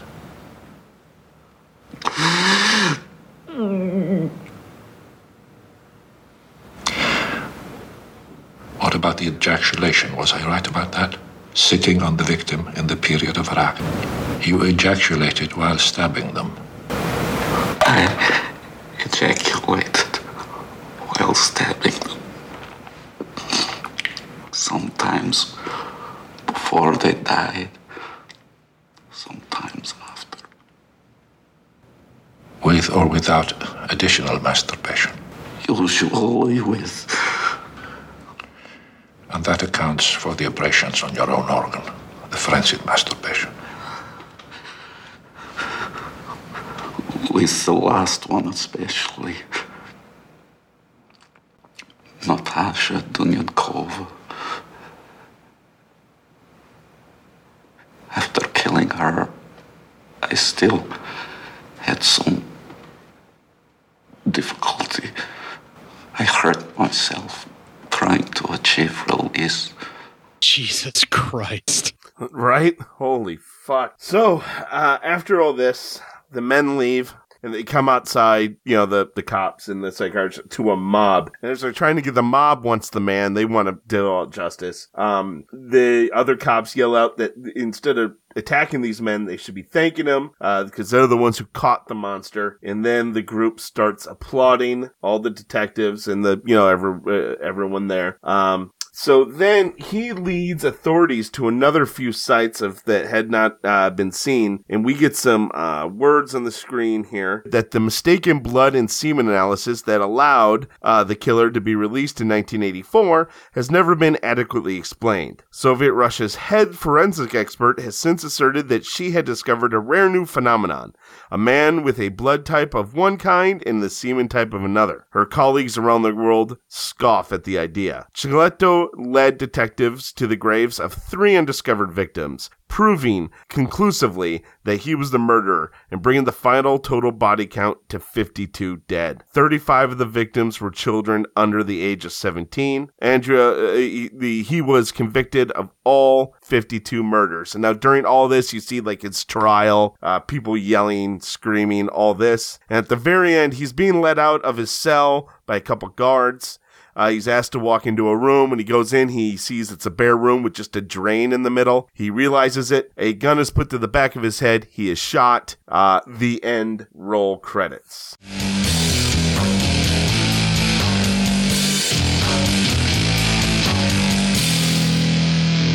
Oh man. Okay, so there's a lot to kind of unpack. When we were talking about them interviewing for psychologists, we didn't really dig into that in that 20 minutes. So I want to go back to there real quick. Okay. There's a sequence where they go into a room of like all of the top psychologists that are in the party, you know, because the party is the the thing you have to choose from the party. Yeah. And all of these men are, you know, these well-known like collegiate psychologists and stuff like that. They lay out everything that's happening with the case. They flat out ask for their help and everybody fucking leaves the room. And they Yeah. feel like they're abandoned. And as they're walking out, the fucking exorcist himself, or death himself, if you're a more of a Bergman fan, uh, he uh, lays out that Max von Sydow talk and basically says, "Look, my career's on the line here, but this is an opportunity I can't pass up." Something along those lines. Well, he also says something like, you know, my it's so sad to see my colleagues run away from something that actually needs their assistance. Right. And he, he, he, yeah. And so, uh, that, that's something also he realizes that this is just, you know, this is something he needs to do. Right. He takes the case files or he gets the information that he needs from the detective who brought the stuff for them to to do a workup is what he's looking for, a psychological profile. Yeah. And he says that he'll have something for him in the morning. He's, he takes it and then he, he takes off. And we don't really see Sydow after that, but there's a long conversation about it in that corridor where it's just Max von Sydow all the time. And for like the briefest moment, it becomes his movie. And Yeah. and I think the it's really a good idea to not have him as much in this film because as great as Donald Sutherland is and as amazing as Stephen Rea is in this film, I mean they're both incredible and really just commanding the screen. Von Sydow takes over the entire fucking movie the time that he's there. No doubt. Like- no doubt. He is amazing. Yeah. That interrogation scene, Yeah. both of those actors, I mean, just went to another level. The the the actor's name I who plays the killer, fucking his crying and weeping. You fucking believe that this is happening in real life in front of you. Well, and it's so much that it starts off with him understanding that someone finally understands him, someone finally gets him, and Yeah. he can't connect with anybody. And Max von Sydow very much mimics who he is, and it's Jeffrey DeMunn is the actor that we couldn't think of Oh, playing there you Andre go. Chikatilo. So what Max von Sydow does is quite genius. He goes in there and he mimics the way that Chikatilo holds himself and talks, and he's very self-deprecating with his humor. He's like, "I say a bunch of things to make me sound important, so let's yeah, just skip that." I've never done this before, and I'm terrified. Right. You He know. he becomes very timid. He very much mimics him to make him comfortable. And as he's reading the stuff to him, he's already basically saying like, "Look, I know you did this." As he comes in, he's like, "Let's see if I have you figured out." You know what I mean? Like, Yeah. let's see if this Tell, tell me what's. Also, he goes, "Tell me what's wrong." Right. Tell When me what I got wrong about ve- this. Very much still self-deprecating. Right. And he pretty much just opens it up to where he's basically already set up this whole thing where like I understand you, I get where you're coming from, I'm very much like you. And that's a interrogation technique that is used all the time. And it's amazing how with just in a matter of reading the document about him, he gets him to confess after 8 days of browbeating and intimidation and tactics that wouldn't work on a serial killer. Yeah, exactly. It's amazing Yeah. that he gets it done like that. Yeah. Um, I loved, yeah, that whole interrogation scene. Like I said, that's probably my favorite scene in the movie. Well, for me, it uh, like the absolute pinnacle for me is definitely the sequence where Donald Sutherland and Stephen Rea are having that conversation after the class now opening up thing. You know, oh yeah, like that. I mean, that's that's pretty good too. Uh, that's probably my second favorite scene. well, see, mine are just reversed, and I think Yeah. I think the thing that overshadows it for you is Max von Sydow because let's face it, you can't not love something Max von Sydow's in. Exactly. Yeah, that's a fact. He is just amazing in everything he's in and he does. He commands this fucking film. And if you're gonna pick someone to be your closer for the story you gotta have it be von sydow. It just makes sense. I agree fully. yeah so we already talked about how much you've enjoyed the film so that's not really gonna be that much of a spoiler. Um i was expecting you to like it. I would have been more shocked if you didn't like it. Yeah, I uh, I mean you're you think right. I mean this is the definitely this is the kind of movie I enjoy. Um it's, you know, part because it did actually happen, so it's part biopic and part murder fucking mystery of trying to catch only you just you know who the killer is. Now it's can they catch him with all this fucking horrendous bureaucracy that could stop him. So I'm uh yeah, I I love this movie. And and then add to all of that, the script is good, the actors are excellent, it's well directed, it's well shot, it it's got really everything. yeah uh, this was definitely the uh, cinematic pick me up that we needed after 12 Sidaris movies. Yeah, 12 straight Sidaris movies make you, you know, woo, man, this was a nice palate cleanser. I'll tell you that right now. Um, That's exactly what I picked it to be. yeah, this is like, yeah, a, a, a excellent palate. I, I can't say enough about that. I'll watch it again. I watched it three times. I, I thoroughly enjoyed it. Uh, somebody needs to get you a high definition copy of it then before you watch it again. Yeah, okay. That's I mean, and, and like I said, even with the copy I got, it look it still feels good. I mean, because you you realize when this was made, so you just kind of roll with that. Uh, and I'm not, and I have no real problems. I I just again, great great movie. Uh, I watched it a ton. It's awesome. Awesome. Well, I'm glad to hear it, man. So uh, that's pretty much everything I've got to say about Citizen X. Um, other than I just also wanted to mention that Chikatilo's trial was uh, every bit as frenzied and insane as they tried to portray it. As actually they they dialed it back a bit. Uh, he was kept in a cage not for the audience's protection, but to keep people from being able to get to him. And it's Oh, I'm sure. and at certain points, he would get triggered and like lash out and be screaming and stuff like that. And they showed his glasses being uh, broken and all of that. And that's like, there's a very famous photo of him where he had his glasses, but at one point, he wasn't even able to wear his glasses inside the cage anymore. Um, and they did a really good job of mimicking the shirt that, like the prison shirt that he was always in. Um, there's a very famous photo of Chikatilo, like kind of screaming back at the audience with his eyes crossed and like one eye crossed because I think he had uh, something wrong with one of his eyes. And just like, looking like the epitome of the type of person that you would expect to be this type of killer. Um, Yeah. In that shirt, it's a very famous uh, photo of him like that. It, it shows up in all the fucking serial killer books about serial killers and cannibal killers I used to read as a kid. So, uh, Well, and, and one thing I wanted to say is uh, during one of the final scenes in the movie, when the g- kind of words are going off, you see him in that little cage thing they made, and he has these wild, crazy fucking eyes. yeah, the only thing they got wrong is he still had the glasses on. That is the pose I was actually getting at Yeah. that.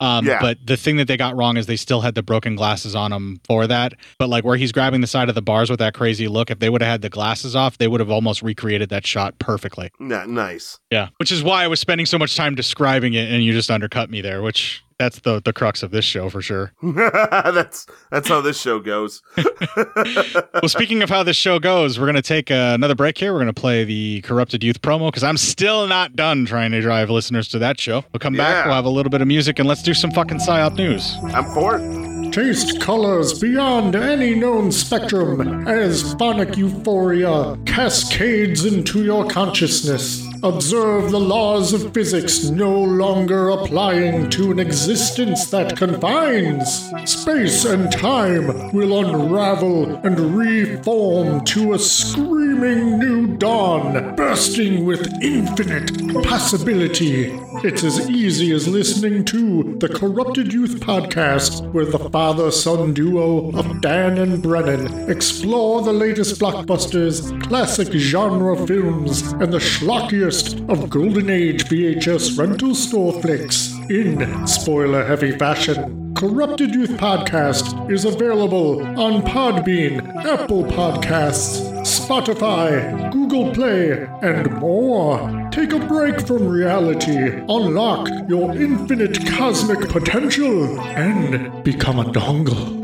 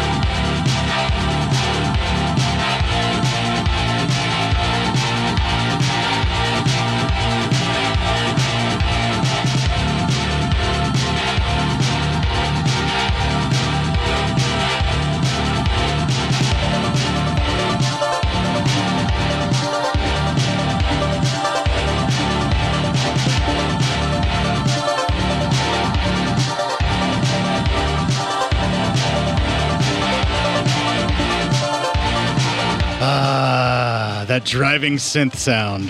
Yeah. Driving us ever forward because before I said let's do the PSYOP news, I didn't realize how long we had taken to talk about that movie. So we need to move forward. We're running out of time. All right, fine. Some psyop news. Yeah, why don't you give me some PSYOP news?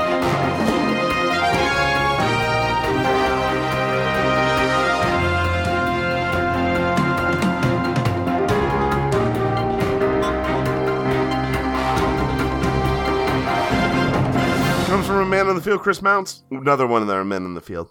'Cause he, he does a lot too.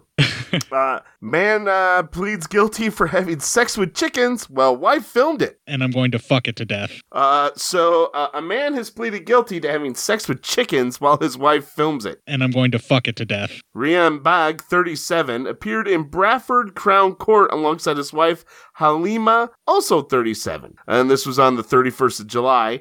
At the hearing, Mr. Bragg pleaded guilty to a total of 11 charges, including three of purporting act of penetration on chickens, Yorkshire Live reports. And I'm going to He also- fuck it to death. He also admitted to downloading indecent images of children. Well, this just took a dark turn. Yeah, I don't want to. I'm not going to make any clips for that. No. Yeah, possession of extreme pornographic images relating to sex acts with dogs and chickens and drug offenses. All right, so it's Uh, funny up until we get to the point where he's downloading pictures of kids. So it's Yeah, no longer ju- funny. yeah, no, no, now it's not funny. This guy's a, a real piece of shit. uh, his wife, I mean, he it probably was before, you know, if he's fucking chickens. Uh, his wife had previously admitted to three charges of aiding and abetting intercourse with an animal. Prosecutor to Abigail to death. Prosecutor Abigail Langford told Judge Jonathan Gibson Mrs. Bragg accepts filming her husband, Rambag, uh, having sexual intercourse with a chicken. Mr. Bragg's solicitor advocate Nick Ledbeater said his client had accepted that he had committed the vile sexual acts, but he was unable to say exactly when. He, he asked for the sentencing hearing to be adjourned so that a pre sentencing report, as well as a psychiatric report, could be obtained for his client.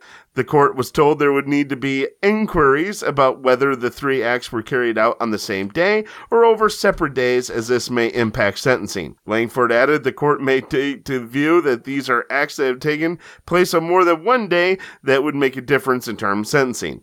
Both defendants assert it was sexual intercourse which took place on one day with these animals and that it was filmed on one day. So they're trying to get away from the fact that they may have done multiple day sexual orgies with chickens. And I'm going to fuck it to death. Mr. Bragg has pleaded not guilty to other charges relating to extreme pornographic images and drugs. This is like Traces of Death fucked a porno. Kinda. Uh, Langford said that the prosecution would consider whether her pleas were acceptable. The court has released. Uh, the couple is released on bail. Holy shit! Blood I would jizz. not re- fuck. That, I would not give these people bail, and they until their sentencing hearing on the 25th of September. These are not people who should be out on bail. I mean, if you have kids' photos, you should definitely not get put out on bail. Yeah, no, you, you really shouldn't. You should be in jail forever. Or at least Forever. given some type type of therapy and then another offense, maybe Well, jail be- forever. You could be chemically ca- castrated. There you go. I don't know how well that would actually work in some cases because some of them probably don't function anyway, and that's why they're after kids. Well, yeah, you're probably right. I mean, you know, either way, this whole entire article just took the episode for an even darker swing. Yeah. Yeah, I, did, I, I thought it was just the chickens part. I thought it was just the chickens. I thought it was a chicken. I thought it was, a chicken. uh, when will that not be funny? Uh, when you actually watch the episode. yeah, yeah, because then you break down and cry. Absolutely. Speaking of breaking down and crying, it's time to end the show, Matt. All right. We're going to play the Ending Legion promo. We're going to have a little bit more music that sort of fits in with this very dark and dour subject matter. And when we come back, we will close out this really psychotic show. If you enjoyed this show, then make sure you check out the other great shows on the Legion Podcast Network, like Cinema Psyops, Cinema Beef, Devour the Podcast, Duncan and Bo Come Correct, Exploding Heads Horror Movie Podcast, Friday the 13th, Get Slayed, The Helming Power Hour, Hello, This is the Doom Show, Hero Hero Go Show, Kill the Cast, Underwater Kaiju from Outer Space, Jerry Hates Action, Legion After Dark, Mental Health, Obsessive Cinema, Discourse, Pick Six Movies, the podcast by The Cemetery, the podcast on Haunted Hill, the Psychosemantic podcast, Rick Radio, House of Wax, Dude Looks Like the 80s, Rabbit and Red Radio, the Shadecast, Short Bus Cinema, Two Drink Minimum Commentaries, the VD Clinic, Who Will Survive Horror Podcast, and Which versus the Doomsday Clock. With such a wide spread of shows, there is guaranteed to be a niche for you to fall in love with. horror, politics, movies, books, sex, music, commentaries, health, video games, kaiju, action, news, comedy, and opinions that would most likely get you killed in some parts of the world. We are proud to bring you some of the best podcasting in the world. Check us out at www.legionpodcast.com, iTunes, Spotify, Stitcher, YouTube, and any other dark corner of the internet where podcasts can be found.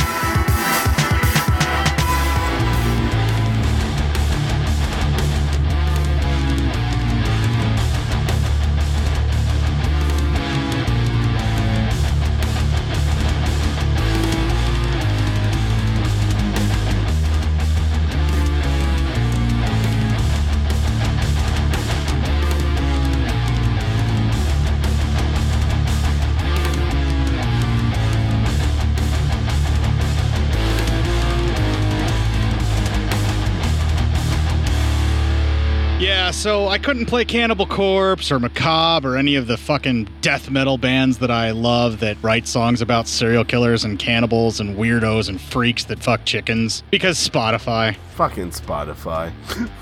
So it's- I don't get it. Why Spotify? Oh, that's really where a lot of the copyright hits that brought the edict down on Legion came from first. It was Spotify and YouTube that we were getting a lot of these, but it was more Spotify than anything because we're on Spotify. I don't know if people knew that or not. Yeah, we are. I, I know that. Yeah, we're available on Spotify. You can find us anywhere that podcatchers are. And, uh, you know, Bo worked very hard to get all of Legion into Spotify, and now we Oh, can't fuck that up. So we gotta Yeah. play this stuff that's a reasonable facsimile of the death metal I wish I could play.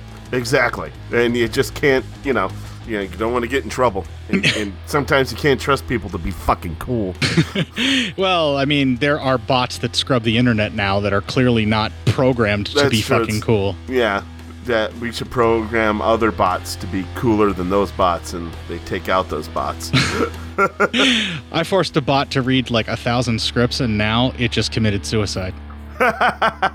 well, that that'll happen. if you'd like to learn more about what I've forced bots to do, the best place to find that information is our landing and launching page, legionpodcast.com forward slash cinema dash psyops. So if we get Skynet, it's because you you did this.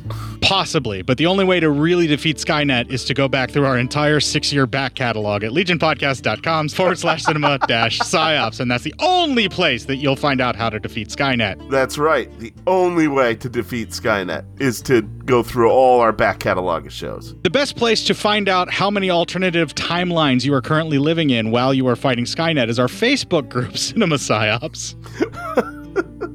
what, the fuck? our Facebook group, oddly enough, remains the same regardless of what Skynet may have done in your past, Mr. Connor. So check Yeah, out our group right. there at Cinema Psyops. It's all the same, man. What, what's your problem? If your name happens to be Sarah Connor, you can hook up with me on Facebook. I am Court Psyops. Or if you choose, you can try and hook up with Matt. He is Matt Psyop. But really, you should friend me if you want to live. And he promises that he won't show up at your door, ask you for your name, and then blow you away. No, not at all. Actually, if your name is Sarah Connor, more than likely I may want to replay some of those scenes, but I'm definitely not going to actually hurt you. Yeah, but if it's Sarah Connor from the second movie, she will whip the fuck out of you. And I will definitely need a safe word bringing it all the way back to the beginning of the show. If you'd, yes! like, if you'd like to email feedback to Matt and complain about all the kink shaming he's done on this episode, psyopmatt at gmail.com. I'll take that. I did. I king shamed a bit. I'm sorry, everyone. If you would like to email feedback to Court, cinemapsyopscourt at gmail.com, you can also let him know that he's really making some things that you're not comfortable with sound pretty sexy. Mmm, pushing the boundaries. That's what you need. Yeah, buddy. You got an envelope? I'll push that fucker. Yeah, I'll push it hard. You can twit a couple of tweets to a couple of envelope pushing motherfuckers on the hate filled shitfest. That is Twitter. I'm at court underscore psyop, and he is at psyop matt. Go ahead and add us about those envelopes you'd like us to push. Yeah, we'll push all those envelopes. Some of the envelopes that we are pushing are actually containing photos that belong on Instagram. I had no idea how to segue that otherwise. Uh, it is fine. cinema underscore psyops for where I am currently repurposing the memes for our people to share. Yes, because there are memes, not just one person memes, and we will decide where the memes should go. We as a people. We as a people will all decide what happens with all the memes. Usually they're placed into an envelope, which we then push across the desk till it falls to the floor, because we're very much like cats. Yes, because I mean, fuck it. Well, I mean, what else are we gonna do? And catnip. Well, high on catnip. What? What? Well, if you're out there high on catnip right now, push the fuck out of that envelope and kick the fuck out of this weekend. Make it your bitch.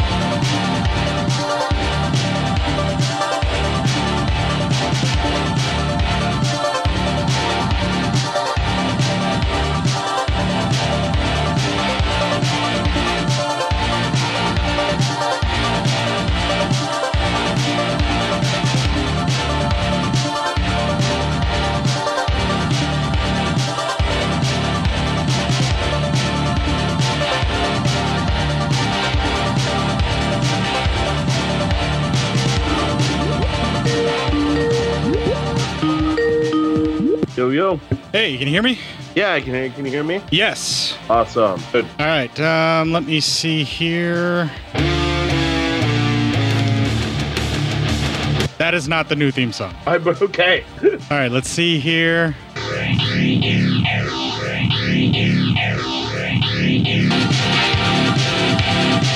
That is also not the new theme song. there? Uh, just having a little fun. All right. Hello, McFly. Hello, McFly. I gotta have Can't time to copy it over in my own handwriting. Can't turn it in like that, McFly. Are you recording on your side? I am recording now. One, two, three. All right. One more check. I'm sorry. Okay. Sorry, we totally missed all that rad Back to the Future shit. No, I'm recording that on my side. I, I still Oh, okay. anything that I catch on my side, I include till you start recording. Oh, awesome. There you go. That's great. Also, not the theme song. God damn it! Motherfucker. Well, there's only one way you're gonna get to hear it, so we better start the show. Well, finally. Yeah. All right. So you're rolling on your side. Everything's looking good. Yeah, everything's good. Okay. Here we go. Year six. Because I know a ton of straight men who call their wives mother. You know, ton of them. All of them. All of them. I can't tell you that's my wife's nickname. Well, that's for sexual and fun reasons, but oh God. Ugh, Whoa, whoa. That just grossed me out a little bit. Sorry, don't mean to kink shame anyone, but me personally, that's a, it's a hard pass.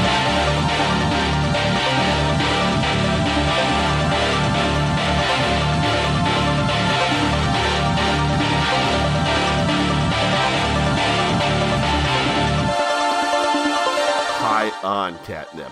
What? What? well, if you're out there high on catnip right now, push the fuck out of that envelope and kick the fuck out of this weekend. Make it your bitch. the fuck did Well, oh fucking no. well done.